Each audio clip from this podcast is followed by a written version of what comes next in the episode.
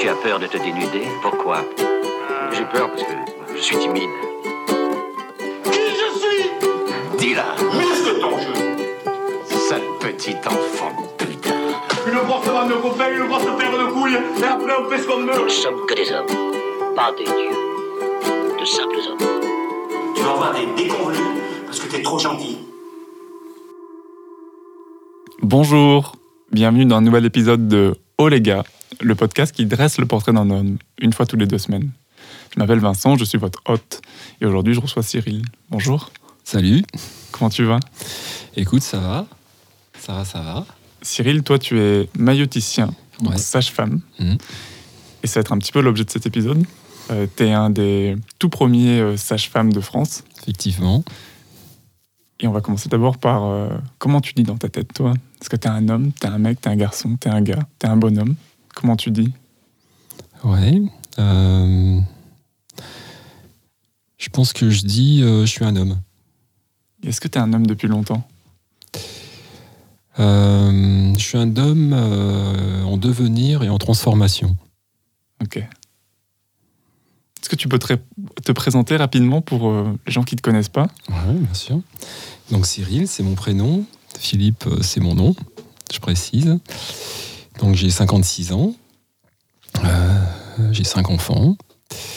Voilà. Et je suis euh, sage-femme ou mailloticien depuis 1990. Voilà. Et donc je fais partie euh, des premiers hommes sages-femmes en France. Puisque avant 1982, on pouvait, le- un homme n'avait pas accès au concours de sage-femme. C'est-à-dire que c'était un métier réservé aux femmes Voilà. Et en fait, il y a une loi, pour faire un peu l'historique, il y a une loi euh, européenne qui a été euh, votée au Parlement européen en 1979 qui a décidé qu'il ne devait pas avoir de discrimination par rapport au, au choix de, enfin de, de discrimination de sexe par rapport au choix de profession. Et donc c'était évidemment euh, plutôt par rapport à des professions dites masculines euh, auxquelles les femmes n'avaient pas accès. Et euh, un peu malgré elle, la profession de sage-femme, euh, sans avoir conscience euh, des enjeux, s'est retrouvée hors la loi. Et en fait, le, cré- le- le décret d'application de cette loi était la limite au 31 décembre 81 en France. Donc deux ans après. Donc les, les États avaient deux ans pour faire changer les lois, etc. dans leur pays. Et donc euh, cette loi est passée, je crois, entre le Noël et le jour de l'an, donc euh, en France. Et euh, la profession de sage-femme s'est retrouvée au 1er janvier de 1982 hors la loi, en fait. Elle est passée si tard parce que ils avaient oublié? Bah euh, oui, je pense que les enjeux à l'époque n'étaient pas forcément la, la priorité. Ces enjeux-là n'étaient pas forcément la priorité. Mais bon, il y a, des, obligations des États par rapport au- aux lois européennes, enfin bon, etc. Donc euh, la loi est passée, donc euh, les sages-femmes se sont réveillées en 82, euh, mois de janvier, en disant, réalisant que bah, il y avoir des hommes qui allaient pouvoir passer le concours au printemps 82. Et donc, pourquoi je dis ça? Parce qu'il n'y a pas eu de, réflexion, en fait, en interne réellement. Ça, ça a été subi par la profession, en fait. Voilà. Euh, et à l'époque, euh, moi, donc moi, je suis arrivé euh, en 86 euh, à l'école de sage-femme.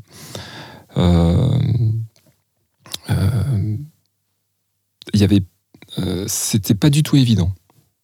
En fait, je me suis rendu compte que dans la tête des sages-femmes de l'époque, elles étaient sages-femmes parce que d'abord elles étaient femmes. Et d'ailleurs, dans le- la terminologie sage-femme, c'était euh, la femme qui a la sagesse, la connaissance. Donc c'était elle la femme. Et donc dans ce contexte-là, qui était majoritaire, elle se demandait bien ce que je venais faire là. Et c'est vrai que, ben en fait, euh, je n'avais pas de référentiel. Je pouvais pas me, me projeter, euh, m'identifier à, à un homme sage-femme devant, parce qu'il n'y en avait pas. J'étais le premier à l'école euh, où j'étais. T'avais aucun modèle. J'avais pas de modèle. Alors à la fois c'était à la fois c'était une chance, une liberté incroyable parce que ça, ça, ça- ça ouvre un champ des possibles incroyable et à la fois c'était un peu vertigineux quand même parce que je savais pas trop où j'allais. Il y a des moments où tu t'es senti euh, un peu perdu? Euh, oui, mais euh, bah, je vais expliquer quel repère j'ai pris pour pouvoir, bah, euh, pour pouvoir euh, continuer le chemin. Parce que euh, de ma génération, il y en a un sacré paquet qui ont arrêté en fait. hein. En cours de, en cours de, de cursus. Ah oui, tellement c'était. tellement- Oui, en fait, tellement ils n'étaient pas représentés, ils se sont dit, bon, finalement, c'est pas pour moi. Oui, et puis, et puis, euh, et puis qu'il y avait aussi un peu des bâtons dans les roues, quoi.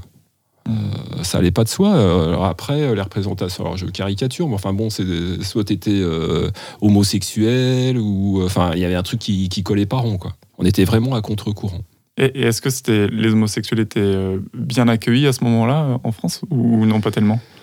Euh, pff, alors là, c'est un sujet qui me, qui me dépasse un peu, là, mais. euh, Parce que comme tu disais, ça, tu- ça tournait pas rond. Je me suis oui, dit, bah, tiens, ça, oui, j'entends bien. Non, mais alors c'est pas ce que je pense. euh, oui, mais- mais je- c'est- je, je, je re- je recrée le contexte. c'est juste que je l'ai pas.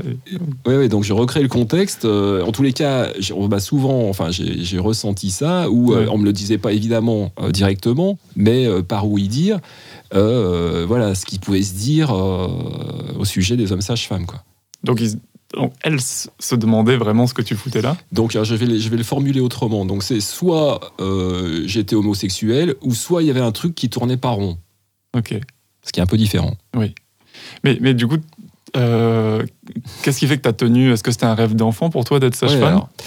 euh, Pas du tout.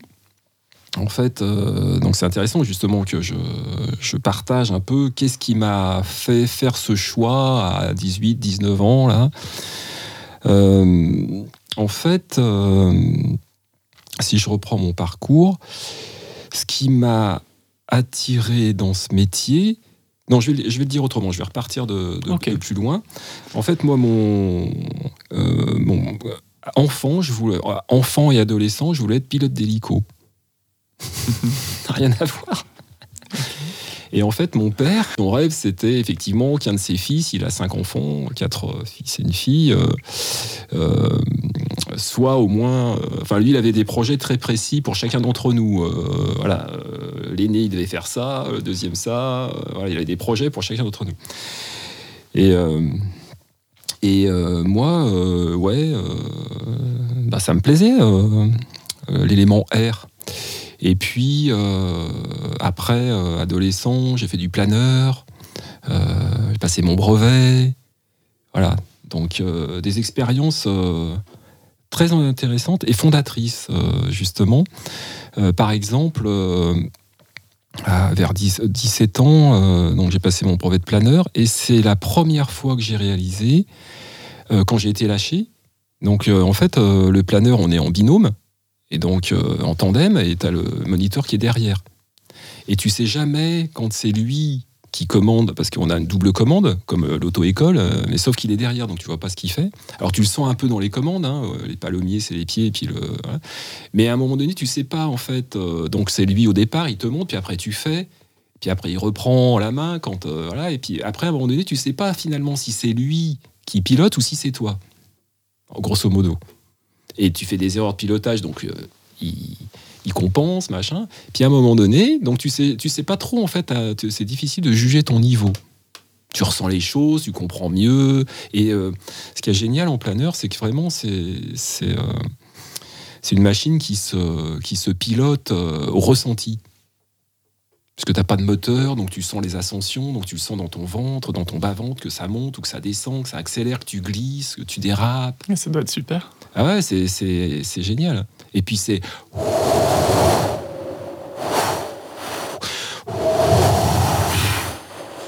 Et donc tu, au son aussi, tu peux sentir.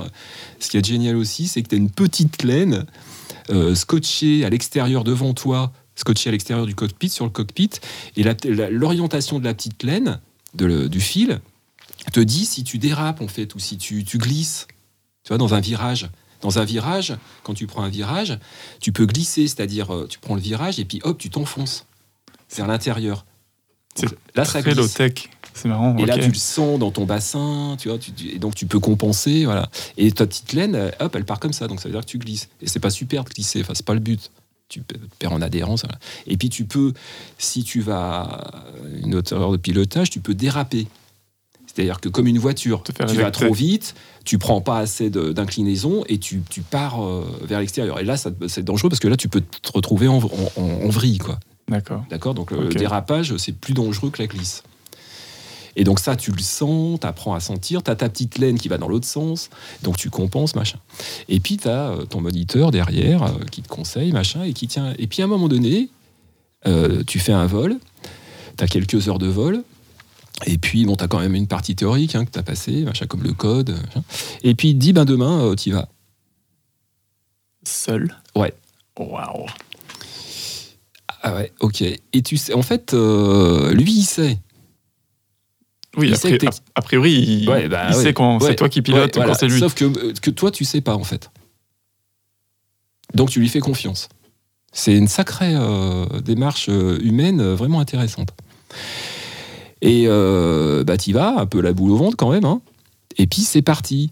Et puis, le premier vol, en fait, tu t'as le stress avant. Et puis après, en fait, euh, t'y vas, quoi. Puis t'es immergé dans l'expérience. Et puis, tu te rends compte que, bah, bien sûr, tu fais des erreurs, mais c'est pas grave. Tu, les, tu fais pas des erreurs euh, fondamentales. Et donc, euh, tu te fais ton vol. Et tu sais faire. Et là, waouh, c'est génial. Ouais, je sais faire. Et puis, euh, c'est les deuxième et troisième où c'est un peu plus compliqué. Parce que là, tu prends vraiment conscience. le premier, c'est un peu euphorisant, quoi. T'as le gros doute, machin, puis t'y vas, machin, t'improvises, et puis finalement, ben, tu le ramènes, ton planeur. Puis tu fais un vol de 10 minutes, t'as pas réussi à accrocher, mais c'est pas grave. Ce qui est génial en planeur, c'est que tu peux faire 5 minutes comme 7 heures. hein. en l'air, sans moteur. hein. C'est un peu comme le parapente. Tu, prends Oui, les, les, ouais, les ouais, courants d'air ouais, chaud. oui, bien sûr. Donc moi c'était en montagne, hein, c'était à Charles-les-Eaux, donc on prend à, à la fois les, les courants d'air chaud et à la fois euh, euh, le vent sur la montagne. Donc il faut bien connaître euh, les directions du vent, l'orientation de la montagne. Il y a des montagnes, on sait qu'avec tel vent, bah, ça, va, ça va monter, et puis euh, d'autres montagnes, avec le même vent, ça descend. Enfin, donc il y a toute une connaissance euh, qu'on acquiert. euh, voilà. Et donc, ça m'a apporté quelque chose humainement de très important en termes d'expérience, c'est que c'est la première fois de ma vie, donc vers à 17 ans, que j'avais les tenants et les aboutissants. C'est-à-dire j'étais en l'air avec mon planeur, seul, et j'étais entièrement sur ma seule responsabilité, à partir de ma seule compétence de revenir, de ramener le... Et ça, pour moi, ça a vraiment été une expérience euh, fondatrice, quoi. C'est la première fois que euh, j'avais tous les tenants et les aboutissants. Toute la totale responsabilité et que je pouvais pas me, me reprocher à quelqu'un d'autre s'il y avait un truc qui allait pas. Et, euh, et à la fois, tu t'appuies sur une vraie compétence que tu découvres en fait, mais que tu as acquise. Oui, tu, en fait, tu découvres que tu as tout ce qu'il faut en toi, Voilà. alors que tu as, quand même suivi tout le processus où tu l'as acquis avec quelqu'un. Ouais, mais, ouais. mais là, ça y est. Ouais. Tu conduis seul. Quoi. Et ça se révèle. Donc c'est pas flippant. Parce que t'as, euh, ce qui est flippant, c'est d'être responsable sans avoir la compétence. D'être responsabilisé sans avoir la compétence. Ça, c'est hyper flippant. Et déstructurant. Euh, là, c'est très structurant, en fait. Parce que tu te rends compte, et puis après, euh, tu te fais même plaisir, tu, inventes euh, des trajectoires, tu cherches, tu réussis, tu rates, tu rates la, tu rates la, la pompe, puis après une autre. Et donc, et puis ce côté euh, 3D, quoi, qui est génial. Enfin, et puis les paysages. Et puis à la fois, il y a immanquablement un moment tu te fous la trouille. hein. Euh, des fois, quand il y a les orages qui venaient, machin, le chef de, de centre, euh, tout le monde descend, un peu speed. Bon, il y a des moments de, de tension, etc. La vraie vie, quoi. Mhm. Et en, re- et en responsabilité. Mais en t'appuyant sur des vraies compétences. Et donc ça, c'est ça m'a, c'est très épanouissant, très structurant. Et ça, ça m'a appris à oser aller, euh, aller euh, contacter l'inconnu, quoi. Par contre, bah, il y a un cadre, effectivement, mais, mais voilà. Et il y a un lien avec mon métier. euh, J'expliquerai après euh, si j'arrive à redescendre, euh, à retrouver le, Le ciel. Ouais. Ok, donc ça c'est une expérience importante. Et donc, euh, donc euh, mon projet c'était d'être pilote d'hélico. Donc j'étais au lycée et à l'époque, as deux à l'époque, à mon avis c'est toujours comme ça. Tu as deux solutions pour être pilote d'hélico pro. C'est soit tu es fils de milliardaire ou de millionnaire et tu pars aux États-Unis faire des, une école, des super écoles. Soit tu fais 10 ans d'armée euh, en France et tu as une super école pour apprendre à, à piloter. Quoi. Mais il faut t'engager 10 ans dans l'armée. Donc, euh, ben, il y avait le côté armé euh, qui n'était pas forcément euh, mon objectif, mais c'était la solution qui s'offrait à moi. Donc, j'ai passé les concours, et c'était des concours niveau bac à l'époque, pour rentrer dans, la latte. Et en passant le concours, eh ben en fait, j'ai été recalé tout de suite parce que ils ont détecté que je ne voyais pas assez les reliefs. Dans une machine, pof, j'ai fait un test, ben non, recalé. Alors que j'avais 10 sur 10, euh, que je pilotais des planeurs et que j'ai toujours, considéré, enfin, j'ai toujours cru que j'avais une vision euh, optimale. Les boules. Ah, là, Ouais. c'est un rêve qui s'effondre pour toi. Ouais. Et donc, euh, premier, enfin, premier échec. Deuxième échec, la même année, je rate mon bac. Et, ça, c'était inattendu? Oui. Enfin, vu mes résultats, alors après je vais expliquer aussi mon rapport aux, aux études et, aux attendus justement. Et euh, donc euh, je rate mon bac, euh, donc j'ai été surpris. Et ça a changé aussi le regard. donc moi je suis le cinquième d'une fratrie de cinq, et donc le petit dernier le petit dernier qui a toujours été bien chouchouté, euh, valorisé, mis en avant. euh, voilà. Et là, euh, premier échec. Et là, je, me rends compte que le regard des autres sur moi change. En termes de jugement, de doute sur mes capacités, etc. Ok. Et en fait, donc ça m'a, enfin, ça m'a, je m'attendais pas à rater mon bac. Je l'ai raté, mais en fait, euh, enfin, ça enfin, aujourd'hui, avec la lecture que j'ai, euh, ça ne m'étonne pas que je l'ai raté. Parce que, en fait, euh, moi, je,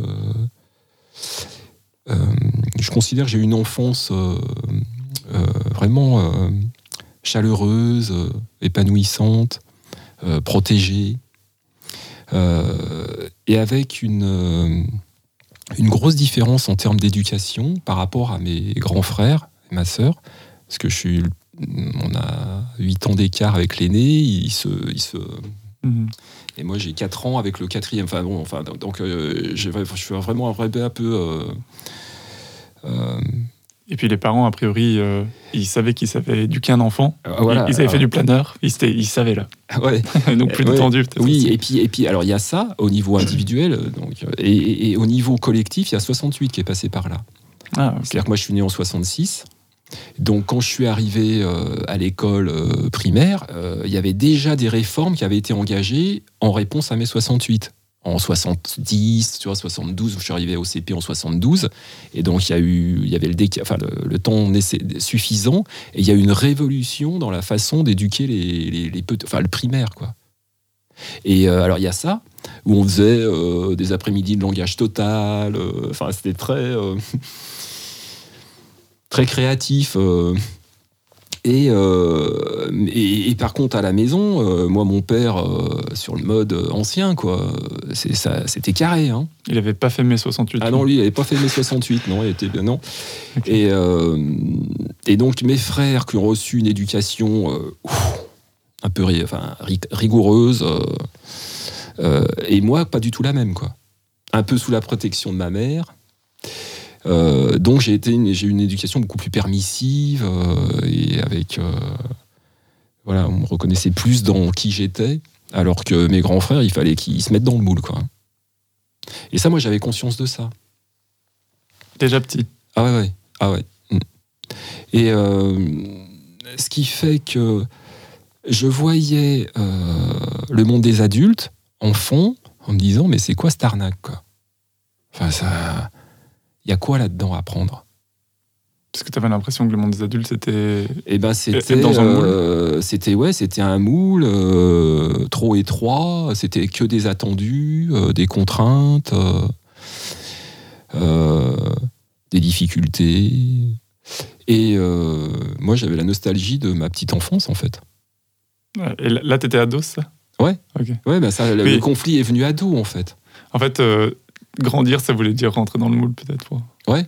Ok. Ouais. D'accord, je comprends. Et en fait, euh, qu'est-ce qu'il y avait de supérieur? Est-ce que j'avais pu euh, goûter euh, euh, dans l'intimité de, de ma petite enfance, en fait? Et euh, et justement, ce, ce, ce, ce côté, un, tout petit enfant, il est tout antenne dehors, il est à la fois, il peut capter des choses euh, raisonnables avec le temps, avec une maturation, mais, il est aussi dans le ressenti, dans le subtil, dans l'énergie, dans le. Il se nourrit de plein d'autres choses. Et l'éducation qu'on me proposait, à la fois à l'école, bien que ça a quand même changé, mais et, euh, euh, à la maison, bah, c'était rentré dans des moules.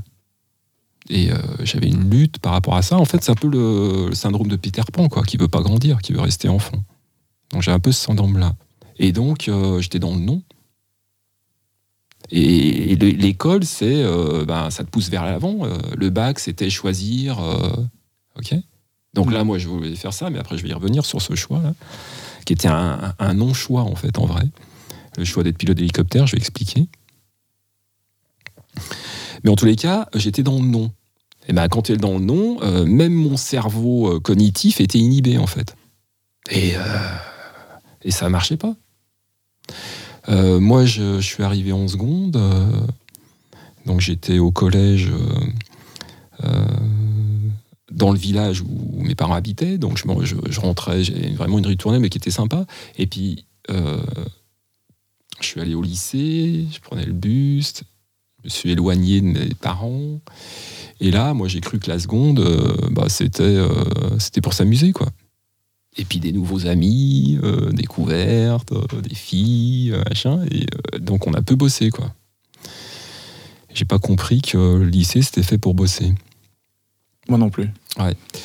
Voilà. Donc, résultat des courses, bon, bah, tant bien que mal, je passais les secondes, première, première scientifique, terminale, et puis pof, coup d'arrêt. hein.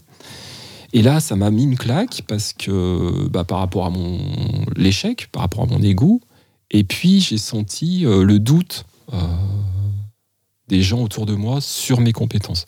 Ça t'a fait quoi de, sentir ce doute? Eh ben, euh, je pense que ça m'a mis le doute aussi, parce que c'était le contraire. On m'a toujours euh, porté, en fait, encouragé, reconnu comme étant intelligent, enfin voilà. Et là, le regard a changé, et je n'avais pas l'habitude de ce regard-là, du doute, en fait. Mes parents décident de me mettre euh, au Chartreux, à Lyon, des... en pension, pour ma deuxième terminale. C'est une pension euh, religieuse, un truc un peu strict. Ouais, enfin, oui, ok. Enfin, a oui, c'est un, lycée privé euh, bien connu lyonnais, bien, très efficace au niveau des résultats. ok, et donc, euh, bon, euh, mais là, par contre, le fait vraiment de, partir de chez moi, d'être pensionnaire, ça a complètement changé. Ça m'a sorti aussi d'une rituelle dans laquelle je m'étais complètement endormi. Et ça m'a obligé à me recentrer sur moi. Et là, j'ai pris conscience que et en même temps, c'est là où j'ai fait les expériences de planeur. Et qu'en fait, euh, bah, j'avais ma vie en main quand même. Et que c'était à moi de choisir. Et que je pouvais pas me laisser euh, porter comme ça par l'événement, sur- en plus en étant intérieurement dans le non. Et euh, bah, c'est une période où j'ai. euh, comment expérimenter euh, des méthodes de relaxation, de méditation, enfin de- d'introspection en fait. Et j'ai repris contact avec toute une vie intérieure, connaissance de soi en fait. Et ça m'a fait prendre conscience que qu'est-ce que je veux vraiment? Qu'est-ce que je veux pour ma vie? Euh, La société a des attendus par rapport à moi, en tant qu'homme, par exemple. Il y a des attendus. C'était quoi les attendus que tu avais identifiés? Eh ben, en termes de, de positionnement, euh, d'avoir une approche euh, rationnelle, de ne pas écouter les sentiments, d'avancer, la compétition. Voilà, toutes ces valeurs qu'on pourrait qualifier de plutôt masculines, Mhm. classiques. Et je sentais bien qu'il y avait quelque chose en moi qui qui résonnait pas avec ça. Et à la fois, il y avait des- une partie qui résonne avec ça. Euh, et plus je développais cette vie intérieure, cette intimité avec moi-même, plus je sentais qu'il manquait quelque chose dans ces propositions-là. Ok. Et c'est là où j'ai réalisé qu'en fait, euh, un, c'était de ma responsabilité de faire des choix, et qu'à un moment donné, il fallait, vraiment que je décide si je voulais y aller ou pas, quoi. Et quand j'en assume les conséquences. Et en fait, c'est un peu comme ton, quand ton moniteur de, de vol à voile, il te dit, ben, demain, t'y vas. T'y vas alors? Enfin, il m'a pas posé, la- il m'a pas, la il m'a pas dit, euh, pas me laisser le choix. hein. Il m'a dit, demain, tu y vas tout seul. Il m'a pas dit, euh, tu veux ou tu veux pas. hein. Mais j'aurais pu dire non. J'aurais pu écouter mes peurs de projection et dire non. D'ailleurs, euh, ça vient hein, dans la nuit qui précède. Mais t'y vas quand même. C'est trop tard, le moniteur n'est plus là. tu es tout seul dans ton lit. Et, euh, et là, bah, en fait, euh, cette deuxième terminale, ça m'a recréé de l'espace de me dire, mais qu'est-ce que, en fait, je veux y aller ou je veux pas y aller? Et, et c'est de ma responsabilité. Et est-ce que, est-ce parce que, est-ce finalement, est-ce qu'il y a des trucs à apprendre dans cette vie d'adulte? Donc là, c'était même au-delà de euh, l'armée ou pas, parce que bah, c'était fini être pilote d'hélicoptère, tu avais été recalé. Oui, oui. C'était vraiment genre, est-ce que je veux devenir adulte? C'est exactement ça. La question, c'est est-ce que je veux participer à la vie adulte? Est-ce que j'ai une place? Est-ce que j'ai un rôle à tenir? Est-ce que j'ai une place? Euh, Parce que pour j'ai identifié justement dans cet espace-là, cette deuxième terminale, que j'étais dans le non. Je savais pas en fait que j'étais dans le non. C'est marrant parce que c'est une question à laquelle j'ai pas fini de répondre. Je me rends compte là. Mm. Euh, j'ai dit oui à toute une partie de la vie d'adulte, Ouais. et il y a- il une partie de moi qui dit, qui dit non, Mm. quoi. ouais, ouais. Et ben, faut la respecter, faut l'entendre. Parce que la meilleure façon de dire oui, c'est aussi de savoir dire non, paradoxalement. Franchement. Il y a beaucoup Savoir de di- pouvoir dans le dire oui, c'est aussi savoir dire non. Et euh, c'est là aussi j'ai réalisé qu'en fait, ce, ce choix de pilote d'hélico, c'était pas mon rêve, c'était pas mon projet, c'est le projet de mon père pour moi. Et en réalisant ça, je me suis dit, mais moi, qu'est-ce que je veux? Euh, La société, le collectif a des attentes par rapport à moi. Mhm. J'ai des dons personnels à découvrir. J'en connais certains. Euh, je savais que j'en avais d'autres à découvrir et que c'était dans le- au contact du réel que j'allais euh, découvrir mes dons en fait. C'est le réel qui allait me révéler à moi-même plus que le temps qui passe, c'est le réel qui nous révèle à nous-mêmes. Et ça, dans l'allégorie, parce que je l'ai transformé en une allégorie, en expérience de- de- du planeur, c'est dans l'expérience réelle que tu te révèles en termes de compétences. Tu, Ça- peux, tu ça- peux- Pardon, vas-y. tu peux te projeter, tu peux imaginer, tu vois, dans le monde des représentations, Mhm. mais tout ça, c'est virtuel. Ça, c'est un discours, c'est une lucidité que tu avais à, à 17-18 ans, là? Ouais, ouais. Ouais, en fait, qui, qui est venu à- juste après, après ces expériences-là, Mhm. dans ce, ce temps en Dans cette suspension, dans, dans cette année en suspension. Euh, voilà, et donc, qu'est-ce que je veux faire de ma vie? Euh, Le métier, j'avais conscience que c'est quand même une part importante. Alors, euh, c'est pas toute la, c'est pas évidemment, c'est pas, mais c'est quand même une part importante d'une existence. Il y a beaucoup d'investissements, il n'y a pas que ça, mais quand même. J'avais aussi conscience à l'époque que je pouvais, et j'avais ce désir de, quand j'ai dit oui à la vie adulte,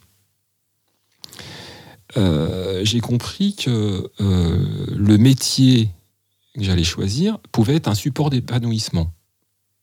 Et je voulais choisir ce métier en tant que support d'épanouissement.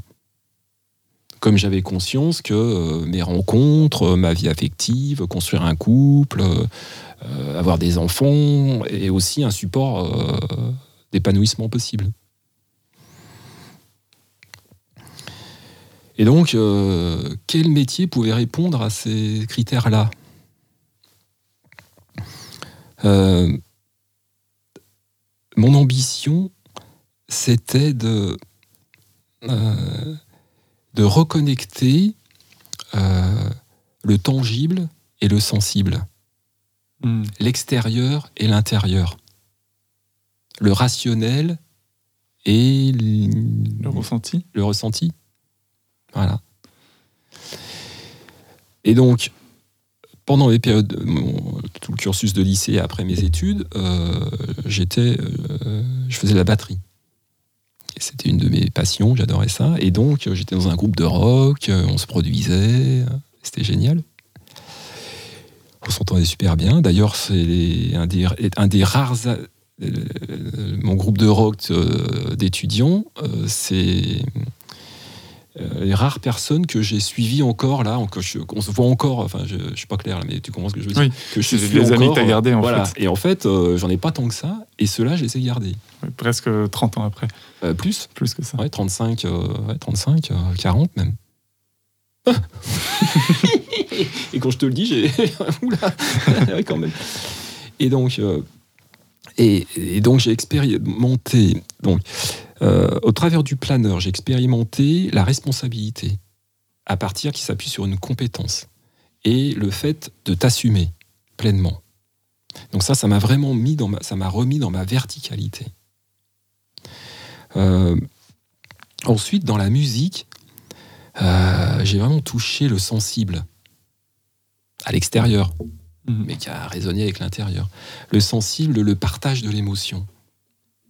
Sur scène, euh, donc tu peux, euh, quand tu maîtrises euh, ta partie euh, technique, tu peux la jouer comme ça, et puis voilà. Mais tu peux éventuellement penser autre chose. Mais il se passe pas grand-chose. Par contre, si tu y mets de la présence, là, la rencontre est possible. Et déjà, elle est possible entre nous, entre musiciens. Et, Et ça, et, et- et ça c'est trop bien, quoi.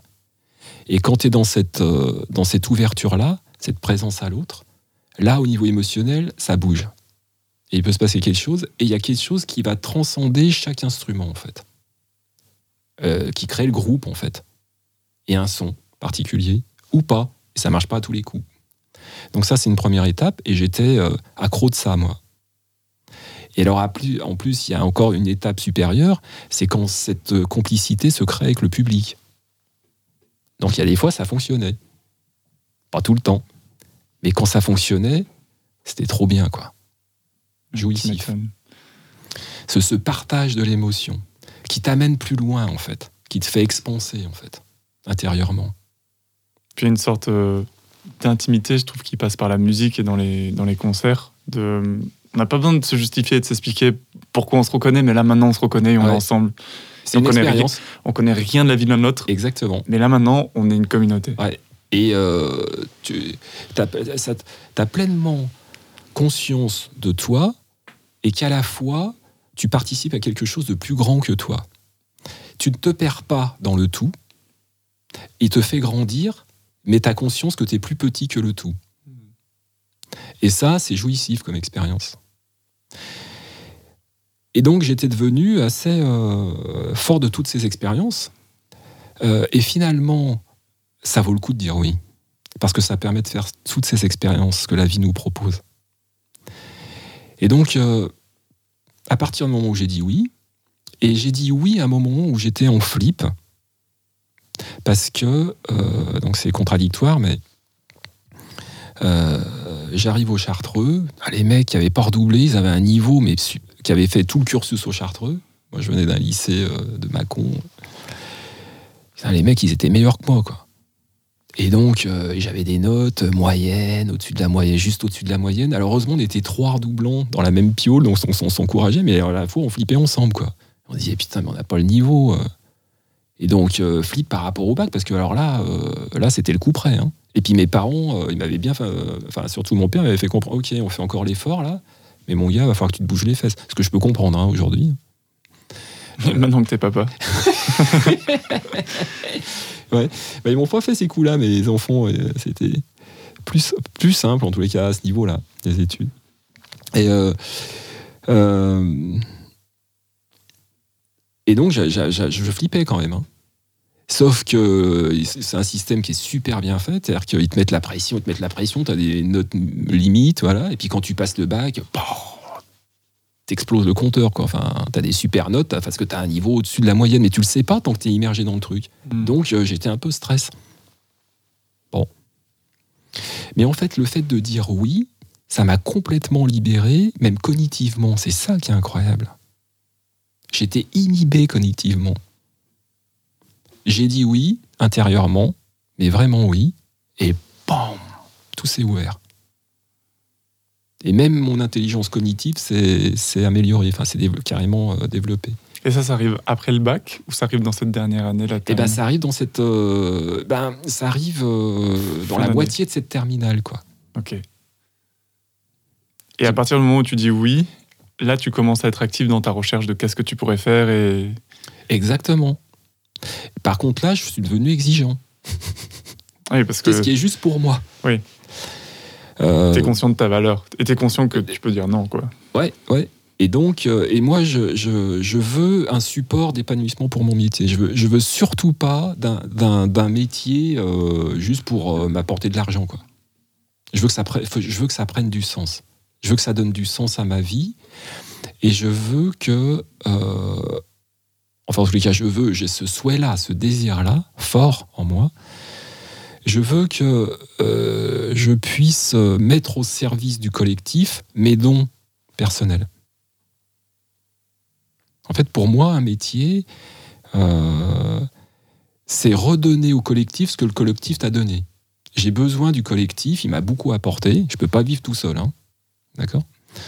Euh, Et donc, c'est important de redonner au collectif. C'est beau de voir ce métier comme ça. Ouais.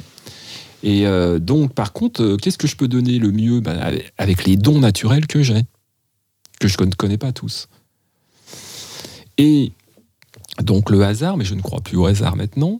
Moi, j'ai je, expérimenté, mais prenez-le comme un témoignage et pas une, recette, une vérité pour chacun. Prenez-le, entendez-le comme un témoignage.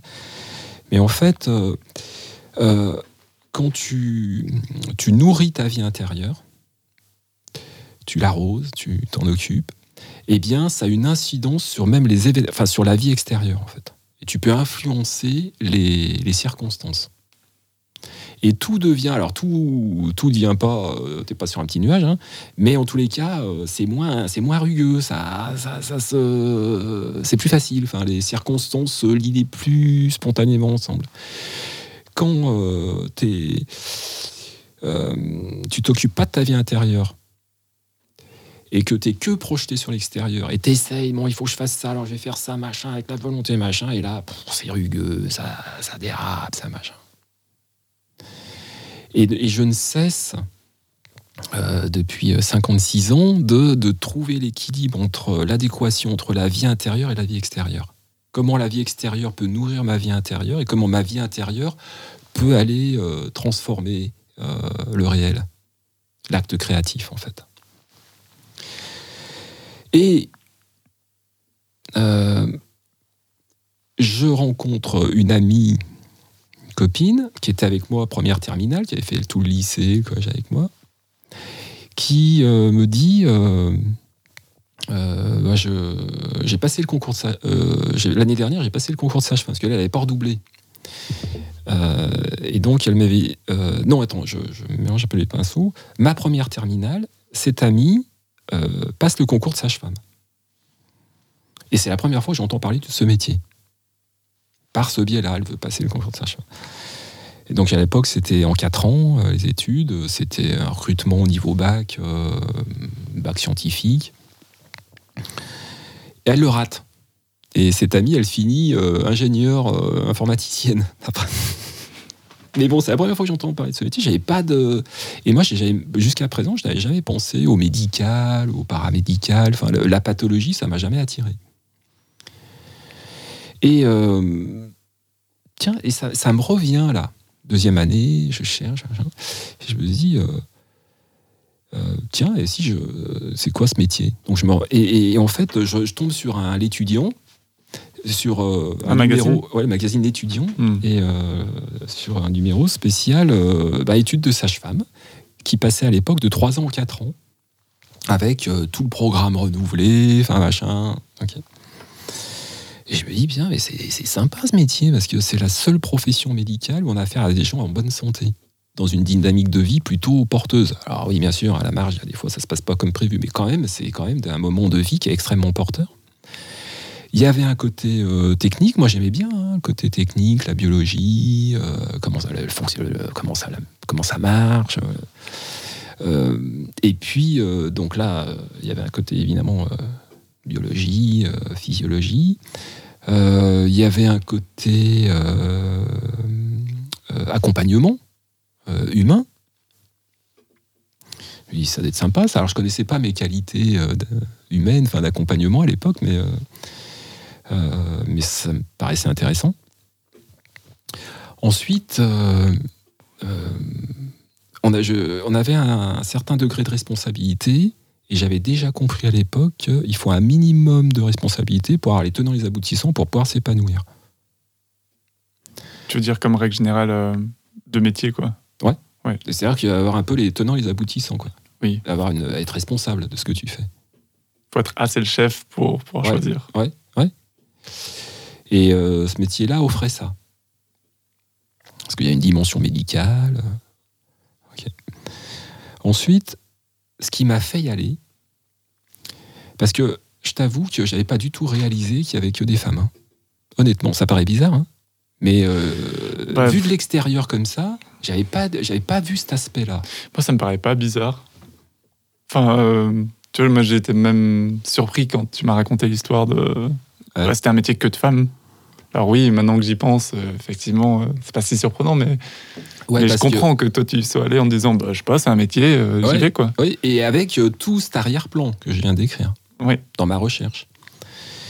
Mais il faut vraiment se remettre dans le contexte d'il y a 40 ans, en fait. Les années 80, c'est il y a 40 ans maintenant. là.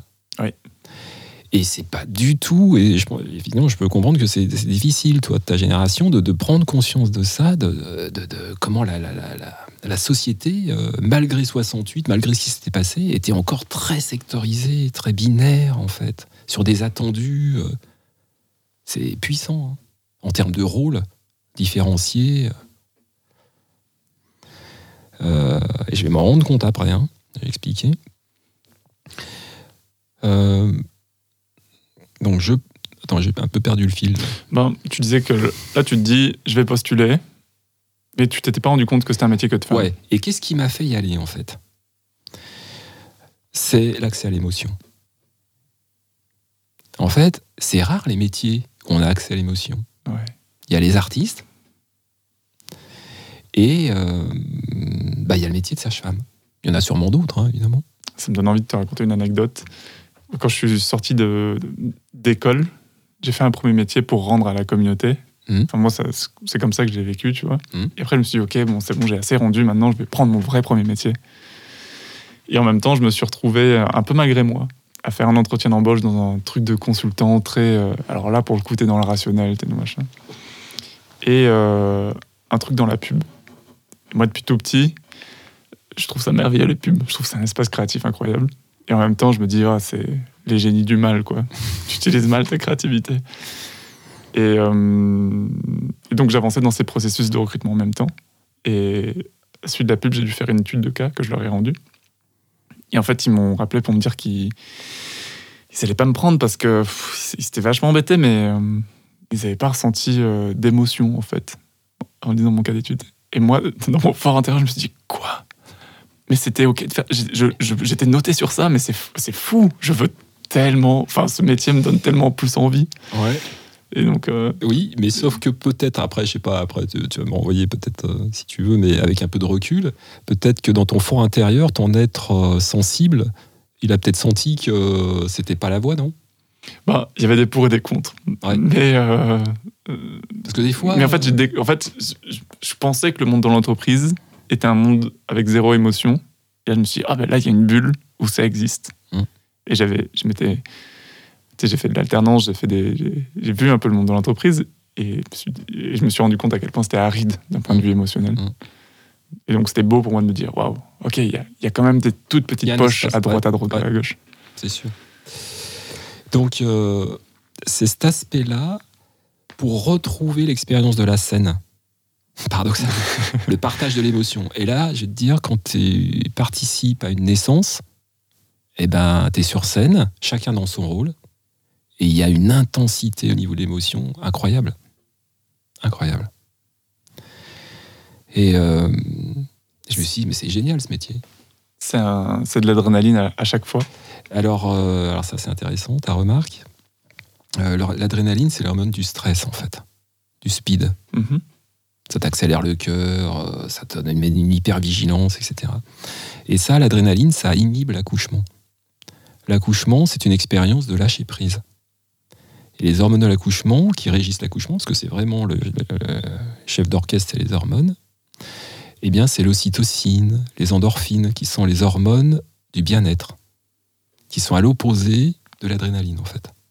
Ça veut dire que toi, accompagnant, tu dois te mettre dans un état où tu ressens ça aussi, j'imagine. Euh, ouais, dans une qualité de présence. Donc, dans une vigilance rationnelle, médicale, pour savoir où on en est. Et puis, dans un ressenti euh, émotionnel et sensoriel, pour accompagner. Et, euh, et en fait, euh, on a une représentation de l'accouchement, euh, euh, en fait, euh, speed, adrénaline, urgence. Mhm. Et c'est pas du tout ça, en fait. C'est tout le contraire. Mais c'est la représentation qu'on un peu inconsciente parce que les médias, euh, la fiction, les films, films. le- les trucs de réalité, là, en fait, euh, on est dans le speed, dans l'urgence. Et c'est int- intéressant, j'accueille des troisièmes, euh, mon cabinet, pour leur stage de, enfin, de découverte d'une Mhm. semaine. Et euh, une, jeune, une jeune fille, troisième, qui, et je lui dis bah, Tiens, pourquoi tu as choisi euh, de découvrir le métier de sage-femme? Ah, Parce que j'adore l'adrénaline, l'urgence, etc. Ok. et bah ouais, mais tu sais, euh, une gazelle qui en, en travail, parce que le fond lui a dit Je suis prêt. Donc le fond, il s'est dialogué avec le cerveau de sa, sa, sa maman, et le cerveau limbique, là, il entend, et hop, ça déclenche les contractions. C'est l'ocytocine, qui est l'hormone de l'amour, l'hormone euh, de, de l'attachement, qui crée les contractions utérines pour euh, le processus d'ouverture, etc. C'est beau en termes de symbole. Ah ben, ben, c'est plus qu'un symbole. Hein. Ça, euh, alors c'est très beau en termes de symbole, mais c'est plus qu'un symbole, c'est une réalité. Cette gazelle, il faut qu'elle se sente en sécurité et elle va, c'est parti. Elle sent un prédateur à distance. Elle va changer de statut hormonal, elle va passer du, du- du système neurovégétatif euh, parasympathique au système sympathique et, euh, qui gère le, le stress, fuite, combat. Et tu as le système neurovégétatif parasympathique qui euh, induit des comportements de calme contact. Elle va stresser, prédateur. Elle va changer de statut hormonal, elle va sécréter de l'adrénaline et du cortisol, qui sont des hormones antagonistes à l'ocytocine et les endorphines. Ça tombe bien parce que ça va lui permettre de bloquer les contractions, de courir plus vite et de fuir. Mais ça bloque le processus de l'accouchement, l'adrénaline fuite combat. Il va falloir, cette gazelle, qu'elle retrouve un espace sécure, où elle se sent en sécurité, pour à nouveau rebasculer au niveau euh, parasympathique et resécréter ocytocine, endorphine, pour aller dans l'ouverture, le passage. Est-ce que ça veut dire que ça t'est arrivé d'avoir des accouchements où euh, c'est parti, la personne est en train d'accoucher, elle a un coup de stress pour une raison X ou Y, et du coup, elle arrête d'accoucher, Bien sûr. et il faut trouver une. Il faut ou pas d'ailleurs, peut-être euh, c'est OK, mais Mais la évidemment. remettre dans une position d'accoucher. Bien sûr. Et donc tout l'enjeu, euh, tout mon métier, c'est de l'accompagner pour lui recréer les conditions pour qu'elle puisse retrouver le oui, en fait. Je vais te le dire autrement, en fait. Mm. Euh, Quand tu es dans l'adrénaline, euh, le cortisone, ça te met dans le non. Mhm. Et tout ton tonus musculaire augmente, tu te fermes, en fait. Oui. Et quand tu es dans le parasympathique, l'ocytocine, les endorphines, tu es dans le oui. Mais en fait, c'est comme je te le présente, en fait, là, je suis en train de m'écouter, euh, c'est, en fait, je, je le- je le présente à l'envers. Là où j'en suis dans ma compréhension, et j'ai pas tout compris, si je suis dans le oui, psychique, si je suis OK, ça s'ouvre. Si je suis dans le non, ça se ferme. D'accord? Et donc, dans l'enjeu de l'accouchement, c'est que à un moment donné, je ne sais pas quand, c'est des phases hein, qui succèdent, qu'on connaît bien, cette personne, cette maman, va immanquablement, à un moment donné, basculer dans une expérience sensorielle, émotionnelle, affective, énergétique, peu importe, globale, où toutes les représentations qu'elle s'est faites jusqu'à présent ne seront plus suffisantes pour donner du sens à ce qu'elle est en train de vivre. C'est une façon compliquée d'exposer qu'elle bascule dans un inconnu. La plupart d'entre nous, quand on ne peut pas se représenter, le réflexe, c'est niette. on se ferme, on se protège. Alors elle fait ce qu'elle peut, mais ça répond pas au cahier des charges d'ouverture. Donc tout l'enjeu, c'est de trouver l'accompagnement adéquat qui va lui permettre de revenir dans l'ouïe. Donc, une, Donc- une partie de ton métier, c'est euh, de débiller l'inconnu et de lui expliquer comment ça va se passer. Non. de- Non, c'est justement de pas aller dans la projection.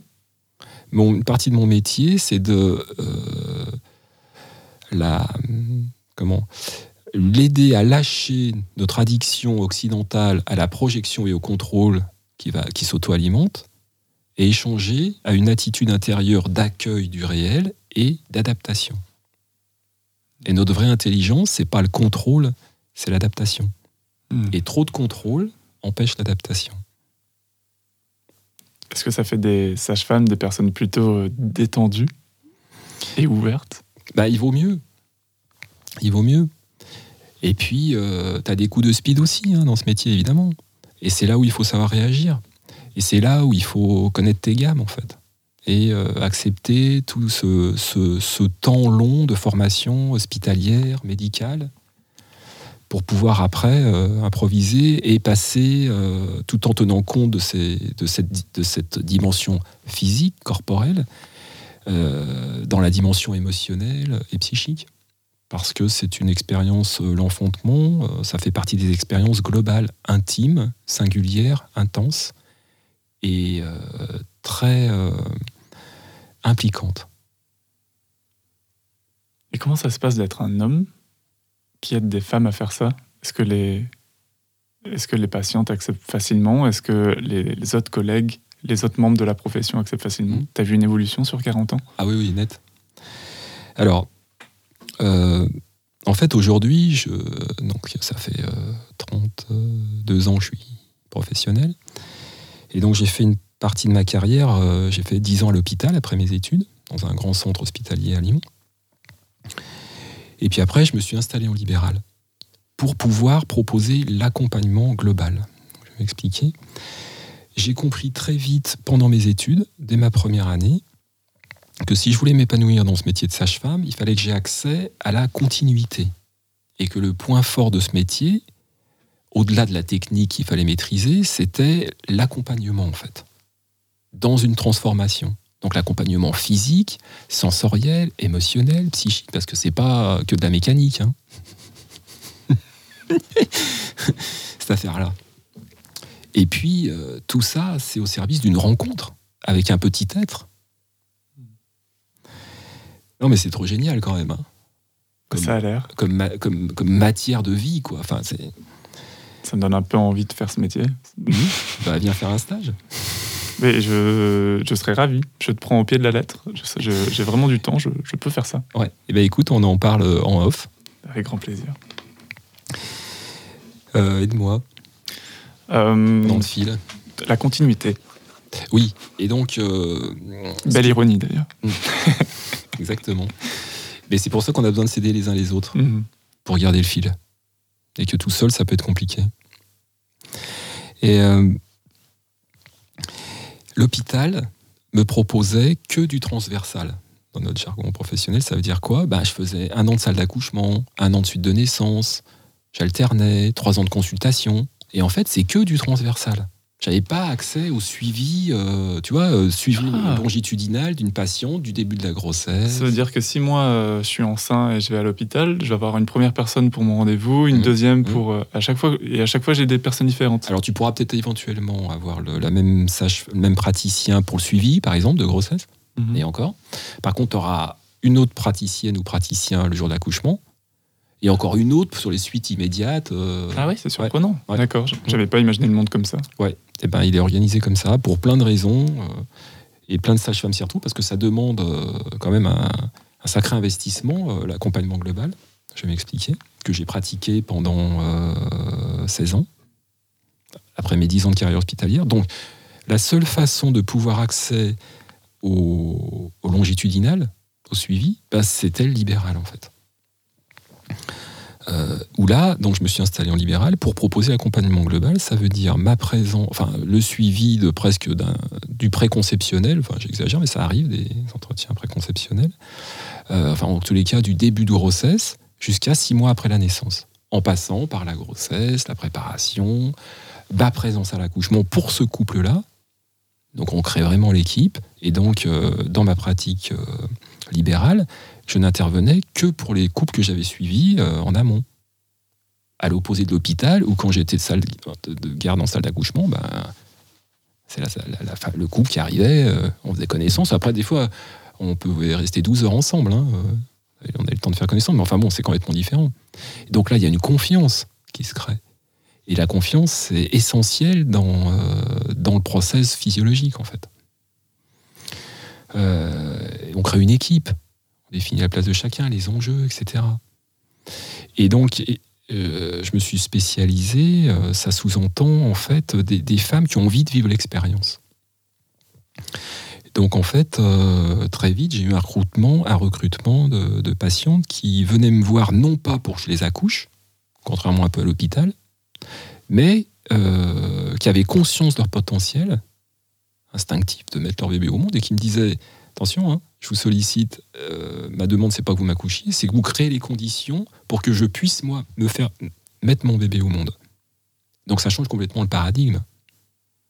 Oui, parce que ça, c'est une interrogation que j'ai. J'ai l'impression que euh, l'humanité, jusqu'à là, il y a 200 ans, euh, les gens accouchaient, quoi. Bon, il y avait des, des- plus de morts infantiles et de femmes qui mouraient, mais globalement, les gens faisaient ça seuls. Et Ouais. maintenant, euh, c'est très rare que les gens fassent ça seuls chez eux, et il faut aller à l'hôpital. Et... Alors ça c'est sûr. Alors par exemple euh, en Hollande, alors euh, non je je vais pas commencer par ça. En fait, le, le- le processus de l'enfantement c'est un processus physiologique qui est le même depuis la nuit des temps. Donc une femme qui fait cette expérience de l'enfantement, cette expérience la relie à toutes les générations de femmes depuis la nuit des temps.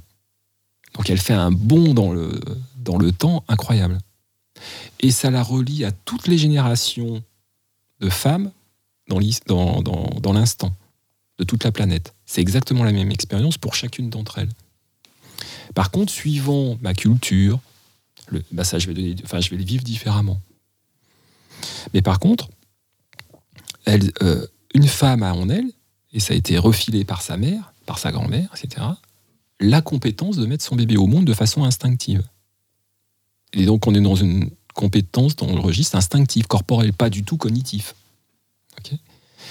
Et donc, tout l'enjeu, moi, mon métier, c'est de les aider à rencontrer en elle, la, en elle la femme sage, celle qui sait.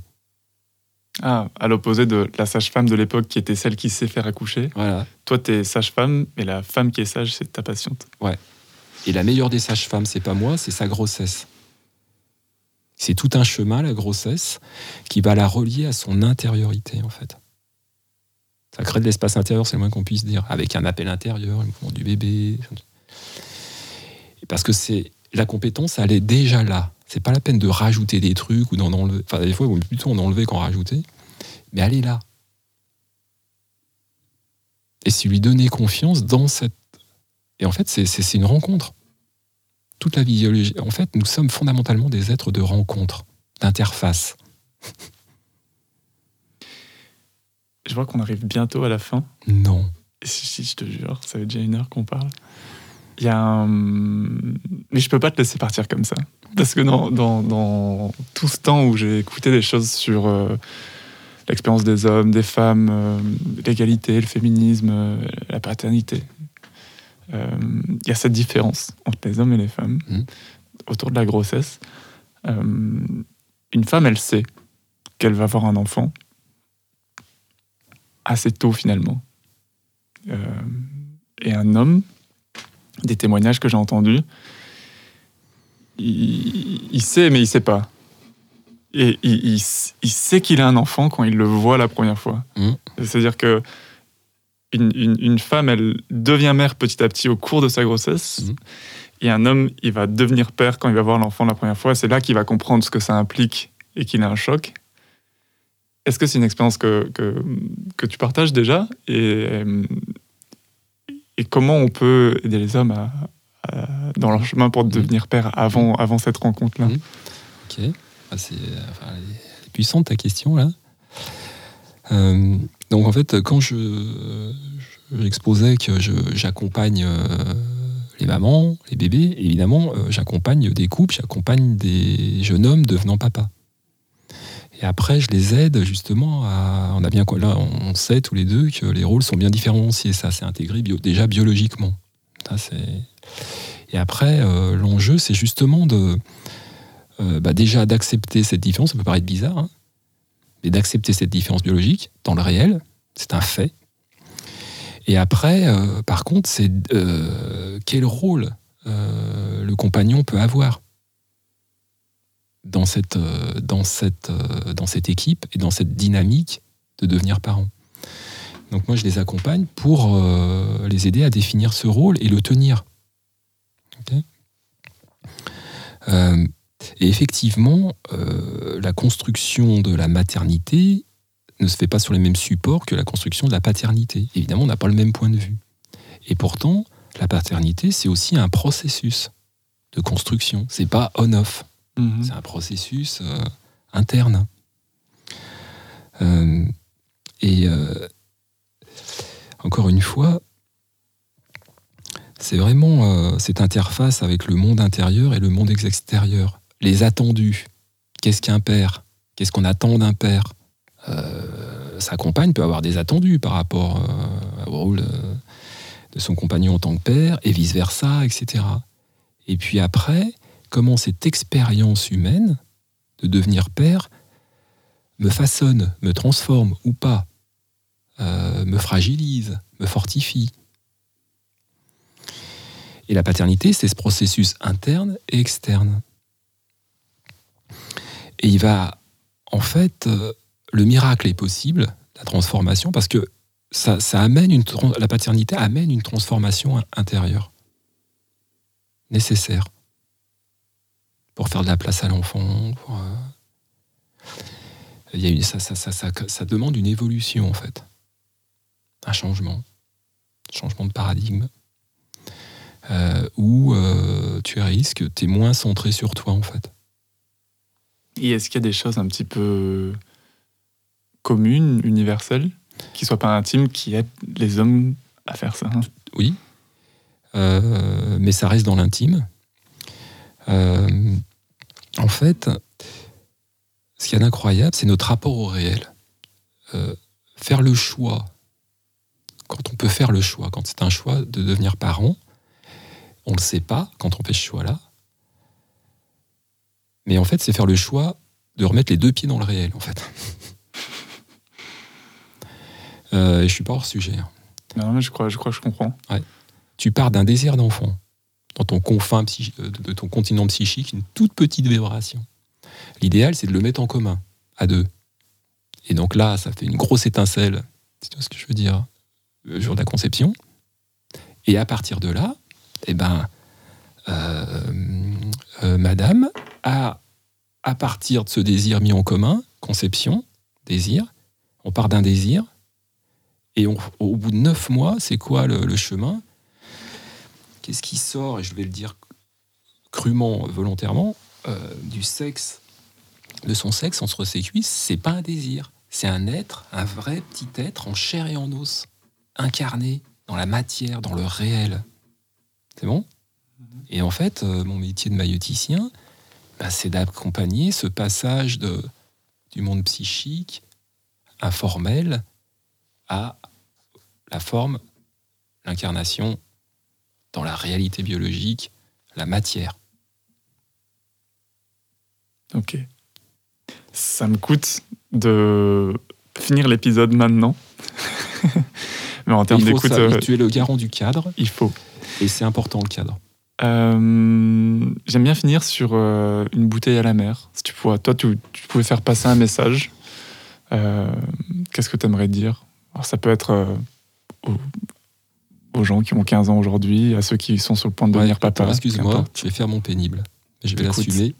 Quand tu m'as demandé, je voudrais finir juste par rapport à comment on peut aider un, un jeune homme à devenir père. Oui on peut euh, faciliter la rencontre avec l'enfant avant même la naissance.